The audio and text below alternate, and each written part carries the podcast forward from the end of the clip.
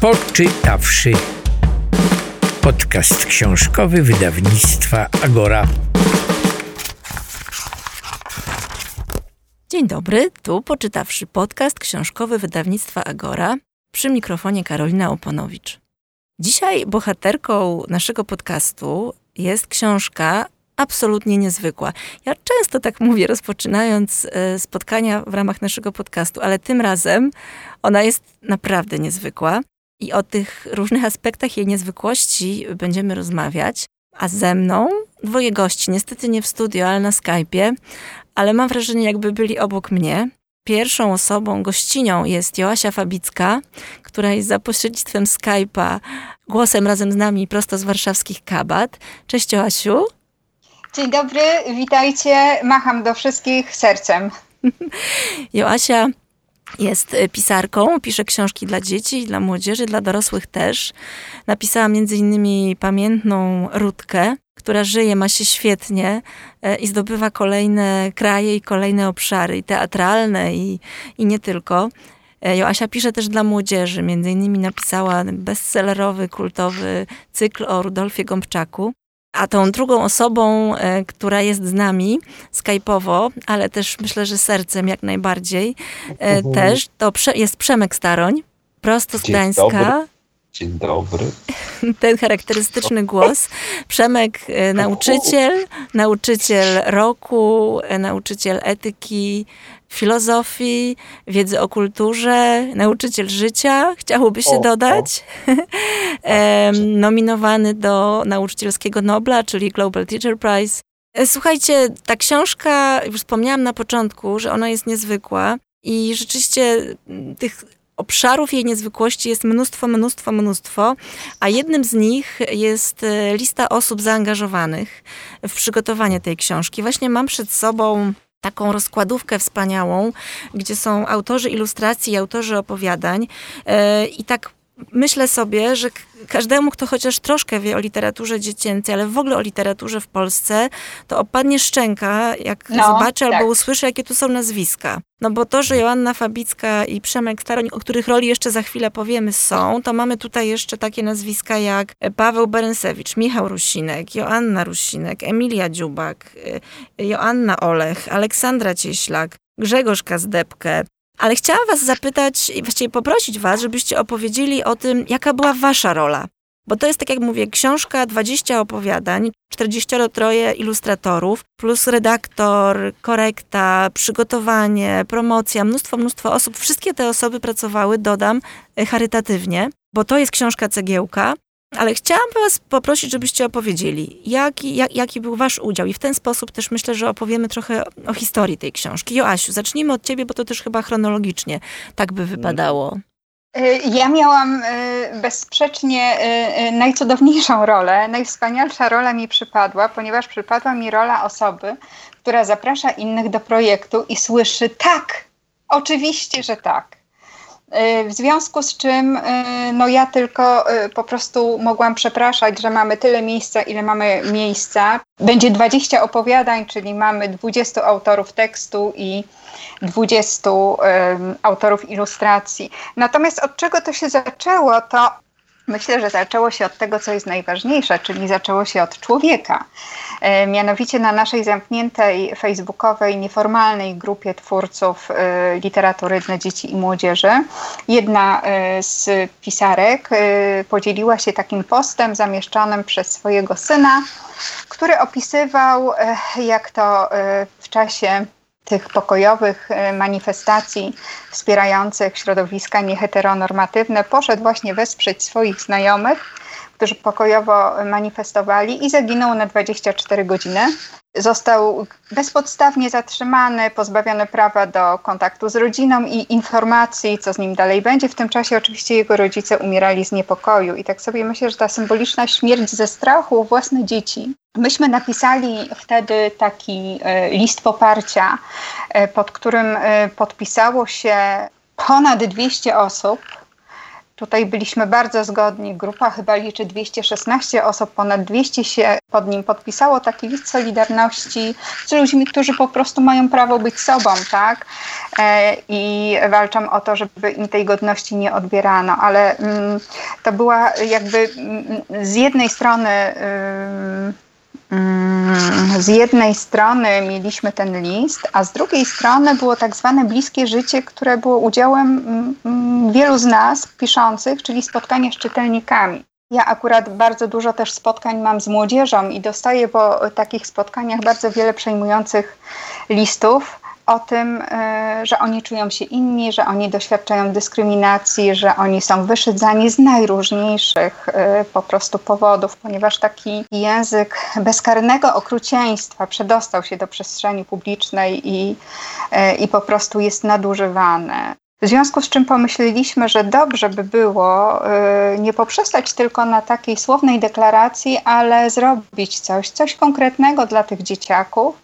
I tak zrodził się pomysł charytatywnej antologii żeby pokazać dzieci, dzieciom, młodzieży, wszystkim tym, którzy doświadczają jakiegoś takiego wykluczania, umniejszania, dyskryminacji, żeby im pokazać, że nie są sami, ale przede wszystkim, że to nie oni są winni, że e, takie doświadczenie stało się ich udziałem.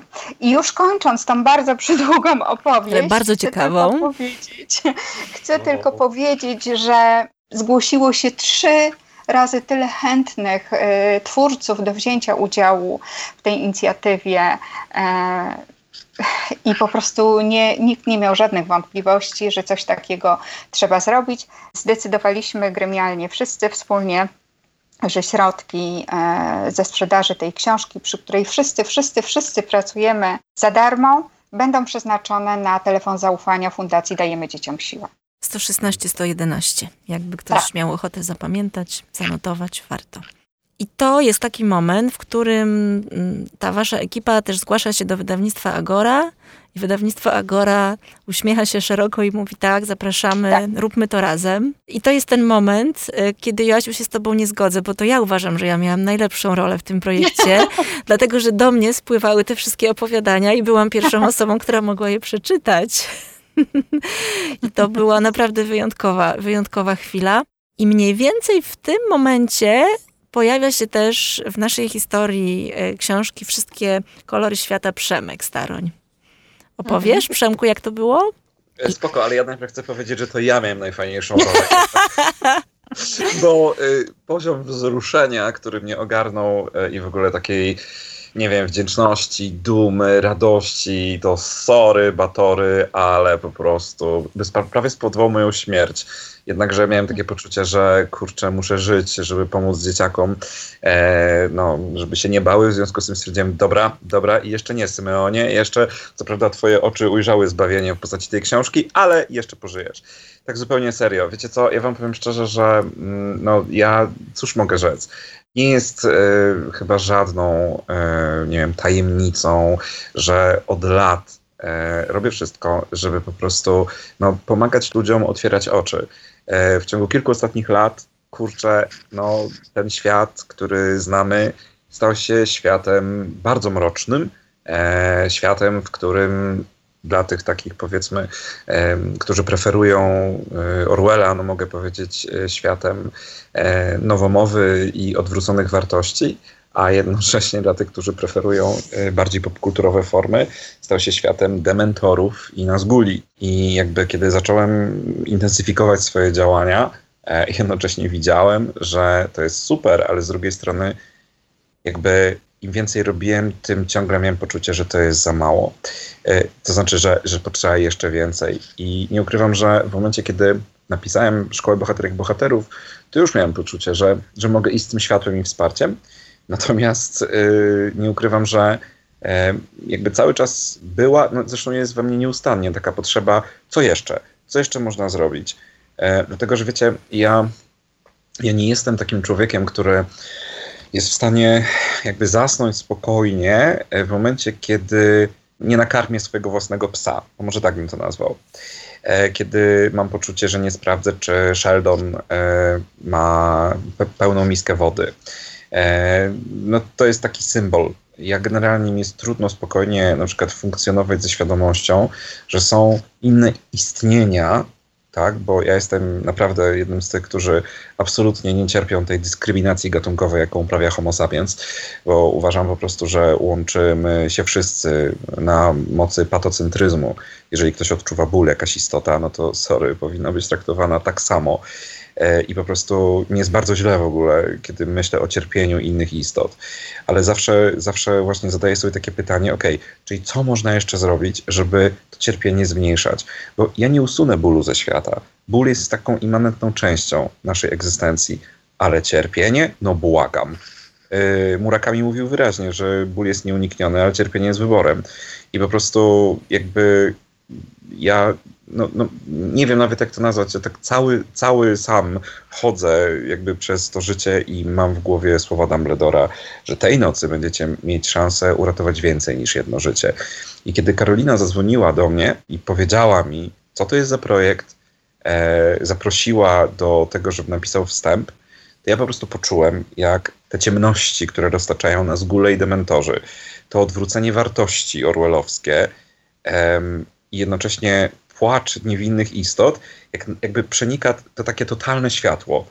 Ja po prostu miałem takie poczucie, że ta książka jest czymś wielkim. Jest czymś wielkim z wielu powodów, ale ona jest przede wszystkim takim, taką realizacją właśnie tego, jak w różnych baśniach na przykład jakby rozprawiano się z czarną magią. To znaczy zawsze to była wspólnota, to drużyna pierścienia, to cała gwardia Dumbledora. Pokonali tych, tych, tych złych panów. I kiedy ja uświadomiłem sobie, że to jest ponad 40 osób, naprawdę mnie to przeniknęło totalnie i jakby świadomość, że mogę w tym partycypować w jakiś sposób, no po prostu, mówię, nadała sens mojemu życiu y, i po raz kolejny.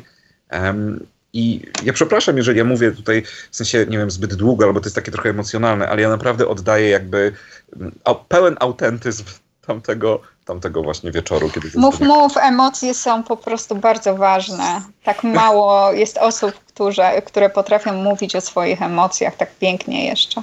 To się cieszę. Ale to już jest naprawdę finito, bo jakby, jakby w tym sensie, że mówię, po prostu to, co, to, co właśnie wypowiedziałyście obydwie yy, i faktograficznie, i tak w ogóle przywołując te, te konteksty różnego rodzaju, też nie wszystkie nawet były dla mnie w pełni zrozumiałe. To tym bardziej to powoduje, że po prostu czuję się wdzięczny, naprawdę wdzięczny, że jestem tu, gdzie jestem, robię to, co robię i mogłem w tym niesamowitym chórze, pełnym tak cudownych, kolorowych dźwięków, ja jestem synestetą czy synestetykiem, więc jakby tym bardziej to jakoś przemawia do mnie, że dźwięki są kolorowe, że mogłem po prostu jakoś w tym chórze dać swój głos. Serio, po prostu jej. I wierzę, naprawdę, ja nawet nie mam wątpliwości, ja nie wierzę, ja wiem, że to naprawdę uratuje więcej niż jedno życie. Właśnie ta książka Cegiełka. Przemek, napisałeś tam we wstępie mm, takie zdanie. Naszym celem jest to, aby lękać nie musiał się już nikt. To zdanie mam wrażenie też, że jest no, taką kwintesencją celu tej książki. Ale powiedz Joasiu, e, tym, którzy nas słuchają i którzy mają w głowie taką myśl, że ta książka to jest książka o LGBT, tak? Tam jest 20 tekstów, co one są LGBT? Nie, to nie jest książka o LGBT, to jest książka e, o nas i o naszych dzieciach. O dzieciakach e, naszych sąsiadów, o dzieciach, e, o naszych siostrzeńcach, o naszych bratanicach, o dzieciach naszych przyjaciół to jest książka o wszystkich nas, bo warto w ogóle się zastanowić nad taką kategorią innego, która została teraz do, do przestrzeni e, dyskursu wprowadzona e, w takim bardzo pejoratywnym e, znaczeniu. Ja pisałam pracę magisterską z kategorii innego, w związku z czym to jest temat, który cały czas mi podwalnia w sercu przez wiele, wiele lat. I ja bym chciała zapytać wszystkich nas i samą siebie, kto to jest inny, inny od kogo? Inny od nas samych. I patrząc w ten sposób, każdy z nas jest inny, czyli jest niepowtarzalny i niedublowalny. W innych możemy się przejrzeć i zobaczyć, jak bardzo my wszyscy jesteśmy wyjątkowi. Hmm. Ale inny y, ma też taką ciemną y, stronę księżyca, bo to jest taka studnia, do której y, bardzo chętnie wrzucamy wszystko to, czego y, w sobie nie akceptujemy, to, czego nie jesteśmy w stanie pomieścić i od czego chcemy się odseparować, a co jest tak bardzo nasze nasze i to jest szczególnie ten aspekt taki widoczny w, tym, w, tym, w tej przestrzeni komunikatu, tak? takiego społecznego, politycznego. Nie chciałabym w to wchodzić głębiej i o tym mówić. Skoncentruję się tylko na tych dzieciakach, y, których widzę ja i wszyscy moi przyjaciele, pisarze i pisarki, których my widzimy na spotkaniach autorskich. Tak? Dzieci, które są wyśmiewane, bo są grube, bo są małe, bo są wysokie, bo są chude, bo są rude, bo noszą okulary, bo noszą piegi. Ja po prostu sama nie mogę uwierzyć w to, co teraz mówię, bo mam wrażenie, jak e, wróciły wszystkie te takie zmory, z którymi e, już udało nam się walczyć, tak, że mhm. jako społeczeństwo w takim empatycznym, emocjonalnym rozwoju, takiego porozumienia bez przemocy, weszliśmy na trochę taki wyższy szczebel ewolucji. Tymczasem mam wrażenie, że cofnęliśmy się znowu do jakichś takich upiornych lat, y, gdzie językiem komunikacji była przemoc, agresja e, i dominacja, tak, jednej istoty przez drugą. I to są opowiadania, E, ułożone tematycznie, podzielone na trzy e, części. Opowiadania dla najmłodszych, czyli takich dzieciaków nawet e, już od końcówki przedszkola, wczesna szkoła podstawowa, potem jest ten wiek tak 8, e, mniej więcej 11-12 lat i część ostatnia, taka nawet do 15-16 roku życia. To jest oczywiście książka familijna, czyli taka przeznaczona do e, głośnego, też wspólnego czytania, ale na pewno takiego e, czytania, żeby serce rodzica było przy sercu dziecka. I to jest książka opowiadająca o tym, że innym możesz być ty sam w każdej chwili. Hmm. Możesz stać się innym i możesz po prostu doświadczyć cierpienia. E, dlatego e, my tą książką wszystkie te dzieciaki chcemy przytulić i chcemy im powiedzieć: Masz prawo być sobą. E, możesz być kimkolwiek zechcesz, możesz być nawet sobą i nikt ci tego prawa nie jest w stanie odebrać. Mhm. Przemek, ty też dokładnie to samo napisałeś we wstępie, prawda? Że to jest książka, która, znaczy, że po pierwsze, to jest książka, że po pierwsze my wszyscy będziemy do jakiejś mniejszości należeć, nawet jeżeli w tej chwili jeszcze nie należymy do żadnej mniejszości, to prędzej czy później nas to czeka. To po pierwsze, a po drugie, piszesz też o tym, że to jest książka do czytania wspólnego. E, a powiedz, komu, jakim rodzinom byś tę książkę polecił? To jest do czytania tak naprawdę w każdej rodzinie. Dlaczego? Dlatego, że my jesteśmy wszyscy ze sobą połączeni i to y, myślę, że to, co właśnie tutaj y, pada z waszych ust y, i to, co rzeczywiście ująłem tam gdzieś tam w wstępie, że każdy może należeć do jakiejś mniejszości, każdy już należy do jakiejś mniejszości, każdy będzie należał do jakiejś mniejszości, to jest jakby klucz do zrozumienia, dlaczego takie książki są potrzebne. Bo y, prawda jest taka, że ja niejednokrotnie spotykałem się z ludźmi, którzy, y, no powiedzmy, wypowiadali się niezbyt przychylnie, mówiąc delikatnie. Ja nawet nie chcę tu wskazywać jakichś konkretnych mniejszości, po prostu o ludziach innych. Ja już dawno zrozumiałem, że jakieś takie, nie wiem, wojny z nimi prowadzone, to w ogóle nie jest ta droga. Raczej chodzi o mądre pokazanie różnych takich, powiedziałbym, na przykład sprzeczności, trochę tak po sokratejsku, ale w taki sposób, żeby to się jednak odwoływało do empatii i wrażliwości. I teraz ja niejednokrotnie miałem takie sytuacje, gdzie po prostu rozmawiając z kimś, pokazywałem, że na przykład jakiś członek tej rodziny e, jest w mniejszości, ale w mniejszości takiej, która się nie wysuwa na pierwszy rzut oka, bym powiedział, tak? Niejednokrotnie też zwracałem uwagę na jakby taki aspekt, powiedziałbym, e, temporalny, taki, który się zmienia w czasie e, należenia do mniejszości, bo mówię, zobacz, ja niejednokrotnie zresztą na etyce oglądałem z dzieciakami różnego rodzaju filmy, na przykład o osobach z niepełnosprawnościami i mówię, zobacz, ty możesz jakby nie widzieć tego teraz. E, może być dla ciebie to takie trochę przezroczyste problemy, czy no tak, problemy osób z niepełnosprawnościami, ale jaką masz gwarancję, że za rok, za dwa, za pięć ty nie będziesz właśnie w tej mniejszości? I w końcu, to jest trzecia rzecz, którą jakby chyba staram się najbardziej gdzieś tam pokazywać, że człowiek, który dyskryminuje, człowiek, który hejtuje, to jest człowiek, który jest poddany mechanizmowi generalizacji bodźca. Czyli po prostu jemu się coś skojarzy. Można dostać naprawdę nie powiem gdzie, no bo w końcu to jest taki kulturalny bardzo podcast. E, nie powiem w co, e, tak naprawdę nie będąc częścią żadnej mniejszości. Po prostu ktoś ciebie z nią skojarzy. I dlatego właśnie ja jestem przekonany, że nie ma rodziny. Nie ma rodziny, w której ta książka jakby nie mogłaby, czy nie powinna być czytana, bo te, które powiedzmy są takie totalnie akceptujące, totalnie wszystko rozumieją, e, one, one z niej będą czerpały siłę.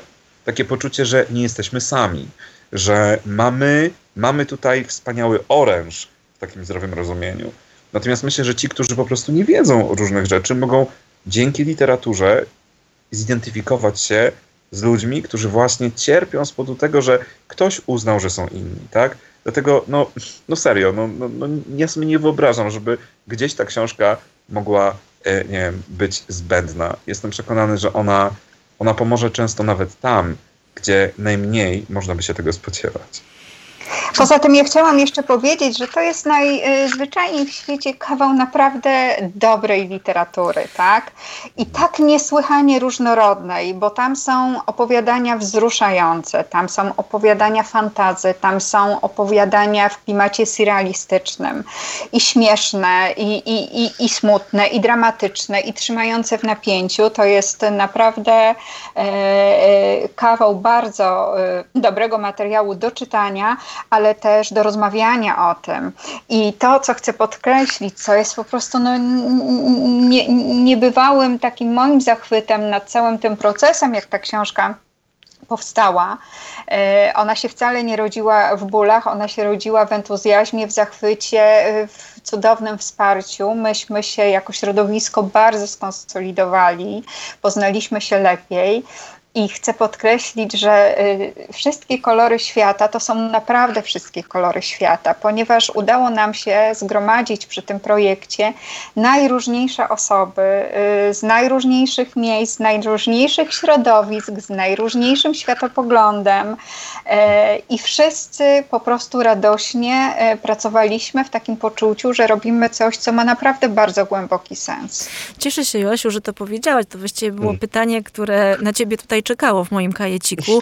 Czy ta książka jest fajna? O to cię chciałam zapytać, bo rzeczywiście nawet pracując w redakcji wydawnictwa często dostaję propozycje od różnych osób albo też z różnych środowisk książek na tak zwane słuszne, godne, sprawiedliwe tematy. I bardzo rzadko te książki są dobre. Znaczy często jak ktoś ma takie naprawdę super intencje, żeby wesprzeć jakąś grupę poprzez literaturę, to niestety dzieciaki wyłapują ten dydaktyczny praktyczny aspekt natychmiast. One nie chcą czytać zbyt mądrych i zbyt pouczających historii. Myślę, że tu nie ma w ogóle ani, ani grama fałszu w tym, dlatego że wielu z nas y, przelało swoje osobiste doświadczenia. Wielu z nas było dzieciakami, y, które były gdzieś tam wyszydzane, które doznawały y, wykluczenia, umniejszania, e, które doświadczały takiego codziennego lęku w funkcjonowaniu. Tak? Jedni mieli większe wsparcie rodziców, nauczycieli, inni mieli mniejsze. Poza tym my jesteśmy rodzicami tak? Sami też mamy, większość z nas ma dzieci i tym dzieciom towarzyszymy w, w, w, rozwoju, we wzrastaniu, tak? Y, w socjalizacji tak zwanej, czyli w tych kontaktach rówieśniczych, które są bardzo trudne, są bardzo piękne i przynoszą wiele radości, ale też potrafią przynieść dużo łez. Także tutaj jest samo życie, sama prawda i sama empatia i szczerość. My stanęliśmy po prostu przed Wami ze wszystkim tym, e, co, co w nas jest najintymniejsze, e, najistotniejsze, i po prostu bierzcie, bierzcie, a my wam dajemy wszystko, co w nas najlepsze. Przemek, to teraz do ciebie. Czy twoim zdaniem to są kontrowersyjne opowiadania? Czy tam są jakieś treści, których rodzice mogliby nie chcieć swoim dzieciom pokazywać? Czy one są jakoś skandaliczne, skandalizujące te teksty? No jeśli człowieczeństwo jest skandalizujące, no to te teksty też są skandalizujące.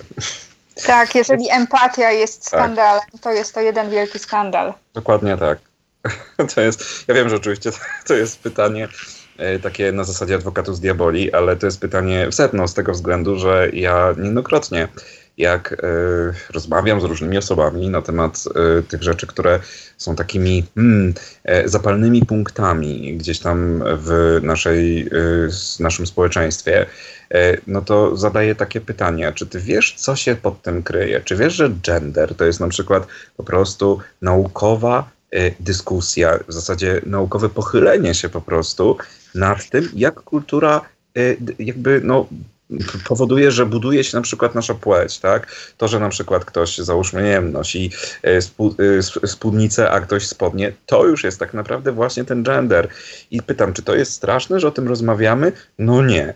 E, kiedy mówię na przykład, załóżmy o edukacji seksualnej, mówię, czy to, że dziecko na przykład e, na edukacji seksualnej dowie się, bo to o tym piszę w swojej książce, e, dowie się, no to parafrazując księdza Twardowskiego, że przyszedł pan od seksu, tłumaczył niż zacznę, są rzeczy bardziej łakome niż smaczne, dowie się, że seksualność jest mega, jeżeli no, no rzeczywiście właśnie gdzieś tam najważniejsza jest troska o siebie i w ogóle też uczucie i tak dalej, to jest takie straszne ja się nauczyłem przez całe życie, e, między innymi też ucząc filozofii, niesamowitego szacunku dla pojęć. E, I ja y, zawsze, jak właśnie słyszę, że ktoś się oburza, ja mówię, no dobrze, a co się pod tym kryje? Co, co się takiego kryje? Ja bardzo lubię być w takiej roli takiego człowieka, który e, no, schodzi do tego, tak w sensie można powiedzieć, zagląda za zasłonę rzeczywistości, zasłonę języka i lubię pokazywać ludziom, co za tą zasłoną jest. E, I jakby w momencie, kiedy ktoś, a widziałem już, że, że ktoś pisał o tym, że, że na Lubimy Czytać ktoś wstawił tej książce jeden, e, to myślę sobie, że kurczę, człowieku, no, no ewidentnie cała droga jest przed tobą. Jak ktoś tej książce wstawia jeden, najprawdopodobniej w ogóle nie czytając, to on tak naprawdę wystawia sobie samemu ocenę, że w skali rozumienia pojęć, zagłębienia się w rzeczywistość, on zrobił pierwszy krok z dziesięciu, tak naprawdę. E, I dlatego jakby w tym sensie chcę podkreślić, cały czas to podkreślam, to wszystko, zresztą się na języku polskim o tym w liceum uczyłem e, słynnego cytatu nic co ludzkie nie jest mi obce. To wszystko, co jest w tej książce jest ludzkie jeżeli e, nasze uczucia, jeżeli e, nasza potrzeba e, bycia szanowanym, akceptowanym jest kontrowersyjna, no to rzeczywiście książka też jest kontrowersyjna. Natomiast tak już zupełnie serio, w czasie tej rozmowy dostałem dwa zdjęcia moich dwóch kolegów, którzy już tę książkę zdobyli. Zdjęcia, w których po prostu dziękują, w których są wzruszeni i tak dalej. Więc myślę sobie o tym, że Hmm, chyba się dali złapać na tę kontrowersję człowieczeństwa. To cieszę się bardzo, że książka żyje, że już jest czytana. A powiedzcie jeszcze na koniec, bo, bo, bo musimy się już zbliżać do końca tej naszej rozmowy gdybyście mogli zejść trochę na, na poziom szczegółu, uchylić rąbka tajemnicy i opowiedzieć o swoich ulubionych, o swoim ulubionym tekście z tej książki. Albo być może wszystkie są wasze ulubione, ale to powiedzcie chociaż każdy z was o jednym, żebyśmy też naszym słuchaczom tak mogli trochę pozwolić posmakować e, to, te, te kolory e, cudownej książki, wszystkie kolory świata. Joasiu? Opowiesz? No mnie jest niezręcznie, e, mnie jest niezręcznie mówić, bo ja jestem autorką jednego z opowiadań, więc... E, Fantastycznego, w którym zresztą pojawia się brzydkie słowo. Ups. Ups. Nawet dwa. Nawet, Nawet dwa. Mhm. E, ja zachęcam do przeczytania naprawdę wszystkich, od początku do końca, bo to jest taka wspaniała podróż przez dojrzewanie człowieka. Ale nie mówię tutaj o dojrzewaniu takim seksualnym, tylko o dojrzewaniu emocjonalnym, e, o takim otwieraniu oczu na świat, wchodzenia, wchodzeniu w interakcję emocjonalną ze światem. I chcę na koniec, ponieważ pewnie to jest moja już ostatnia wypowiedź w tym programie, bardzo żałuję, bo ja lubię dużo mówić. Będzie jeszcze okazja, zadbamy o to. Że pamiętajmy, że po prostu krzywdzą krzywdzeni i umniejszają y, umniejszani.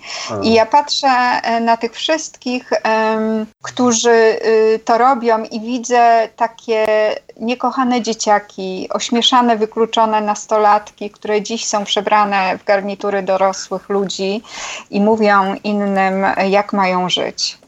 Więc ja widzę ich wszystkich i mm, ja bym ich wszystkich po prostu w pierwszym takim odruchu utuliła, ukoiła ich ból, z którym oni nie potrafią e, sobie chyba poradzić. E, I chcę jeszcze tylko powiedzieć, że inny człowiek e, jest zawsze dla nas szansą i nigdy nie jest zagrożeniem. I co tu powiedzieć po takim zdaniu? Przemek, to teraz no, ty. Ja właśnie tak myślę, że nie ma sensu nic mówić, bo po pierwsze to, co Asia powiedziała, to ja się w sumie, gdybym miał długopis jakiś teraz w ręku, to bym już się pod tym zaczął podpisywać e, w trakcie, jak mówiła. Dokładnie wszystkie opowieści są dla mnie, znaczy opowieści, wszystkie te formy, tak, bo to tak chyba lepiej mówić, biorąc pod uwagę też jakby takie, no chociażby obecność y, takich, no mówiąc krótko, wierszy jakby w tej książce. Wszystkie są dla mnie bardzo bliskie mi, o może tak. To jest naprawdę dobra literatura. I podejrzewam, że znajdą się osoby takie, które będą mówiły, porównywały, że to opowiadanie jest lepsze od tamtego. Okej, okay, ja to kumam, tak to w życiu jest. Natomiast ja jestem z tych, którzy y, bronią Paulo Coelho, jeżeli to się dobrze wymawia, przed hejtem, który często go spotyka z tej prostej przyczyny, że mówię, że my dorośli zapominamy o tym, że literatura ma bardzo ważną funkcję terapeutyczną. Kiedy ja w wieku 15 lat przeczytałem prawda, kilka jego książek, mi to naprawdę otworzyło oczy. E, I ja może nie czytam już w tej chwili tego autora w wieku dorosłym, bo po prostu no, jakoś nie czuję potrzeby.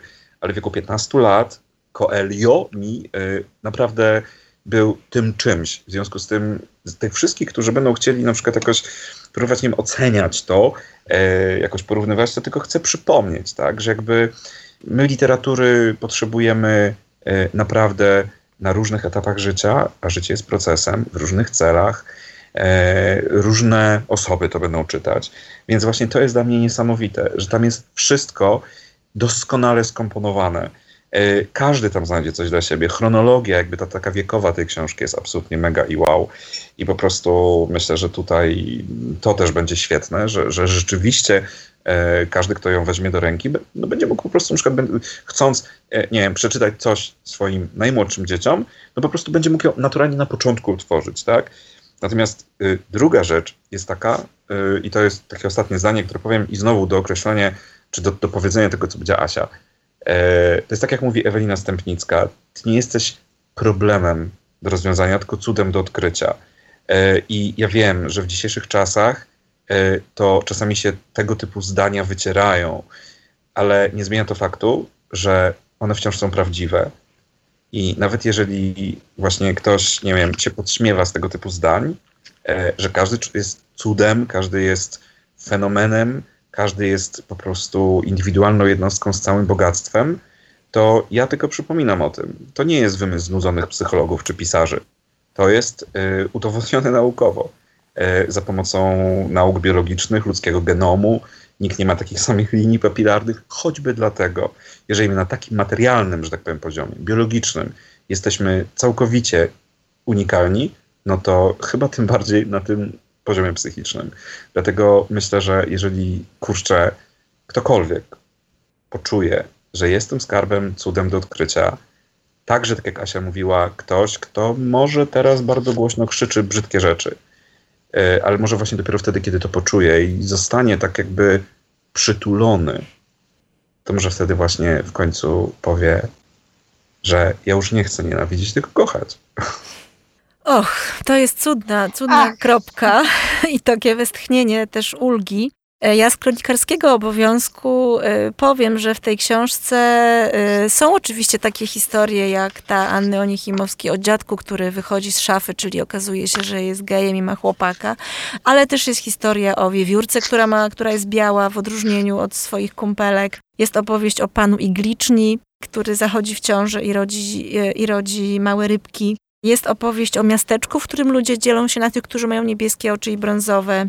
O domu, do którego się wprowadza keczuista, e, i który na pewno, ponieważ nie wiadomo kim jest, jest złym i okropnym człowiekiem. Ta książka to jest kawał literatury, ale też masa śmiechu i zabawy. I mam tak. wrażenie, tak. że jeśli, jeśli z żadnego innego powodu ktoś by nie chciał po tę książkę sięgnąć, to właśnie po tę dobrą, to właśnie z tego powodu warto. A poza tym podkreślmy to, że dochód z tej książki jest przeznaczony na, w całości na, na fantastyczną inicjatywę Fundacji Dajemy Dzieciom Siłę. E, o tej inicjatywie będę za chwilę rozmawiała. Bardzo Wam dziękuję. Joasiu, Przemku, ściskam Was bardzo mocno przez te skype'owo-mikrofonowe e, łącza. Och, to ja kolejną kropkę stawiam z takim jeszcze jednym głębokim westchnieniem i z szerokim uśmiechem. Dzięki kończymy tę część podcastu Poczytawszy. I za chwilę zapraszamy na rozmowę z Renatą Szredzińską z Fundacji Dajemy Dzieciom Siłę. Poczytawszy podcast książkowy wydawnictwa Agora. Przy mikrofonie nadal Karolina Oponowicz, a po drugiej stronie mikrofonu chciałoby się powiedzieć, ale tak naprawdę to ekranu monitora komputera witam panią Renatę Średzińską z Fundacji Dajemy Dzieciom Siłę. Dzień dobry. Jest Pani z nami dlatego, że y, telefon zaufania 116 111 y, to jest cel, na który będą przeznaczone środki z książki Wszystkie kolory świata. Dużo dzieci dzwoni do telefonu zaufania?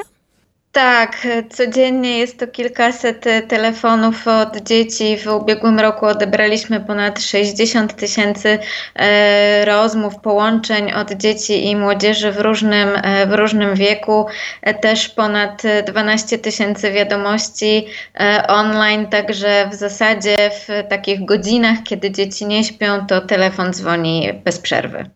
To są dzieci z całej Polski, e, które dzwonią z bardzo różnymi sprawami od takich spraw dotyczących relacji rówieśniczych, e, zakochania się na przykład, e, czy, czy jakichś kłopotów z koleżanką, z kolegą, przez relacje rodzinne, ale też po takie sprawy bardzo, bardzo mm, trudne, jak przemoc w tych relacjach, czy to z rówieśnikami, czy też właśnie przemoc, e, której dzieci doświadczają w swoich domach trakcie mm, COVID-u, w trakcie pandemii sporo telefonów, w zasadzie bardzo dużo nawet telefonów dotyczyło takiego samopoczucia, zdrowia psychicznego e, dzieci, obniżonego nastroju, różnego rodzaju obaw, lęków o siebie, o swoich najbliższych, o to, co ze szkołą, co ze znajomymi, kiedy będzie można ich normalnie zobaczyć.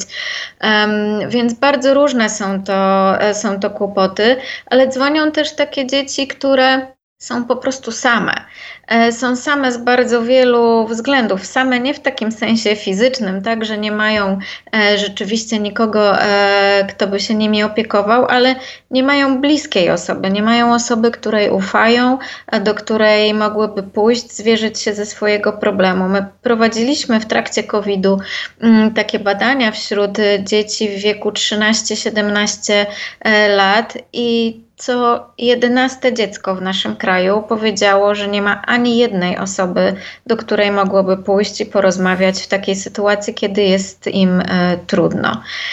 Dzwonią też dzieci i to też są bardzo przejmujące mm, telefony, które e, nawet nam nie do końca ufają i zaczynają rozmowę od tego, ale czy wy rozmawiacie z każdym dzieckiem? Czy, czy wy jakiegoś dziecka nie wykluczacie z różnego powodu? Najczęściej w ostatnich miesiącach, mm, ze względu też pewnie na to, co się działo w naszym kraju, dzwoniły dzieci nieheteronormatywne, które się pytały, ale czy wy ze mną porozmawiacie, czy może nie jesteście telefonem wolnym od LGBT?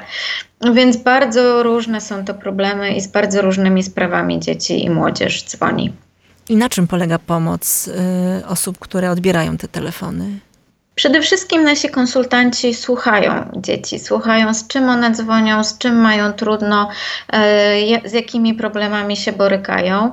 I w pierwszej kolejności po wysłuchaniu e, tego, e, co dziecko, co dziecku czy młodej osobie sprawia trudność, starają się wspólnie z dzieckiem zobaczyć, czy może jednak w otoczeniu dziecka jest jakaś osoba e, blisko fizycznie w tej samej miejscowości, czy nawet w tym samym domu najlepiej, z którą jednak dziecko mogłoby porozmawiać. E, próbujemy, sprawdzamy, czy może jest to mama, tata, starsze rodzeństwo, może ciotka, może wujek. E, no, sprawdzamy te możliwości, może nauczyciel czy psycholog w szkole. Sprawdzamy po to, żeby jednak zbudować razem z dzieckiem takie poczucie, że jednak nie jest samo i że w wielu przypadkach taką osobę udaje się znaleźć. Jednak są też takie sytuacje bardzo dramatyczne, kiedy dziecko dzwoni e, i jest w sytuacji już bezpośredniego zagrożenia zdrowia e, i życia, na przykład w trakcie próby samobójczej. No i wtedy oczywiście nie ma czasu na szukanie tej bliskiej osoby blisko, blisko dziecka. Wtedy staramy się jak najszybciej wezwać pomoc, żeby po prostu uratować życie.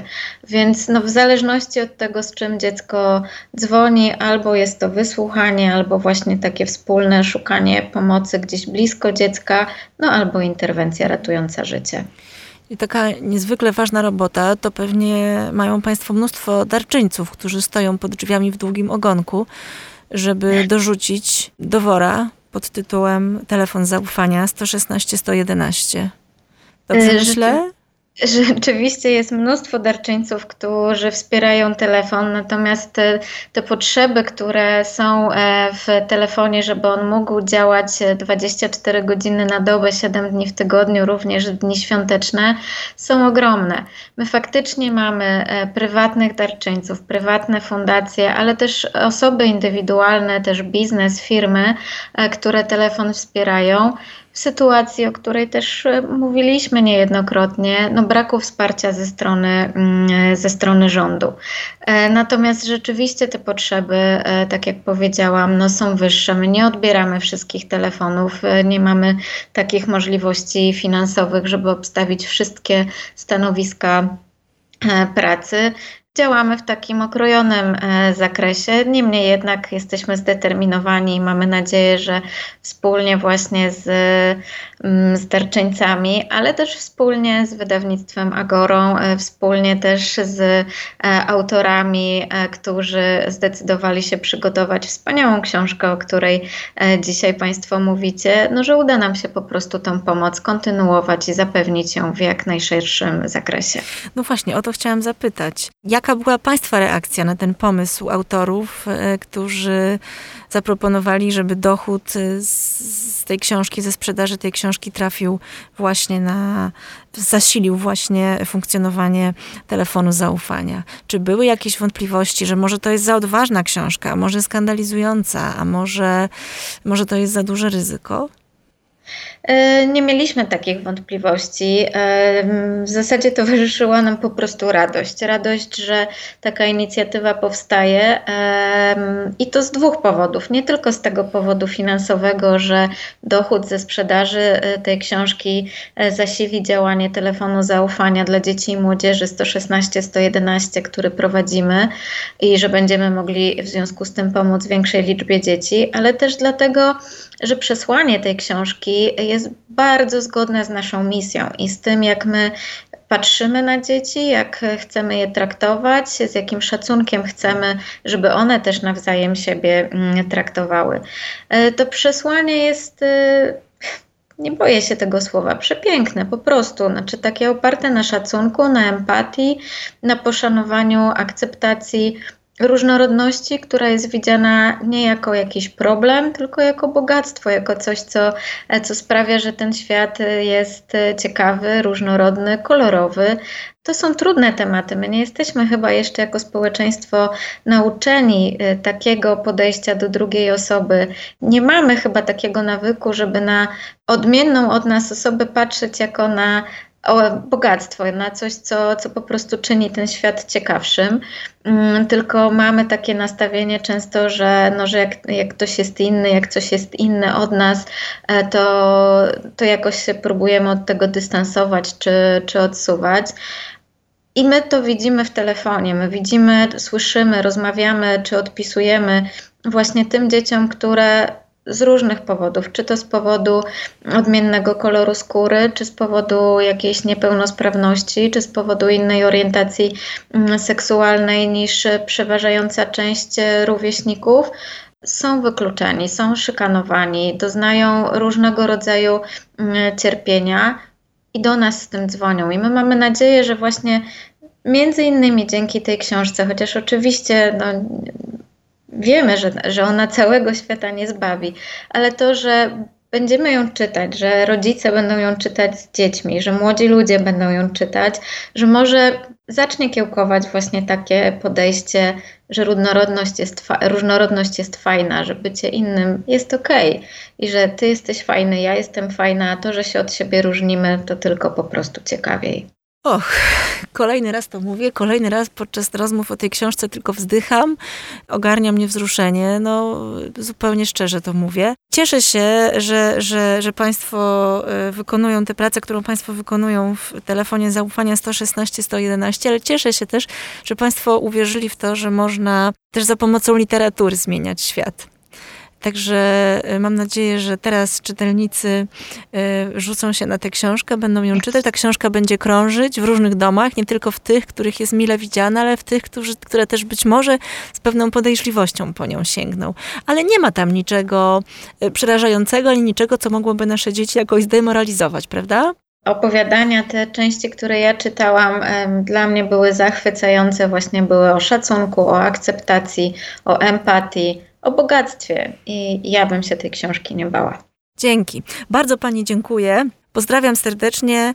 Moim gościem była pani Renata Szczedzińska z Fundacji Dajemy Dzieciom Siłę. Dziękuję bardzo. Dziękuję bardzo, pozdrawiam serdecznie. To było Poczytawszy, podcast książkowy wydawnictwa Agora. Prowadziła go tym razem Karolina Oponowicz. Dziękuję bardzo. Poczytawszy. Podcast książkowy wydawnictwa Agora.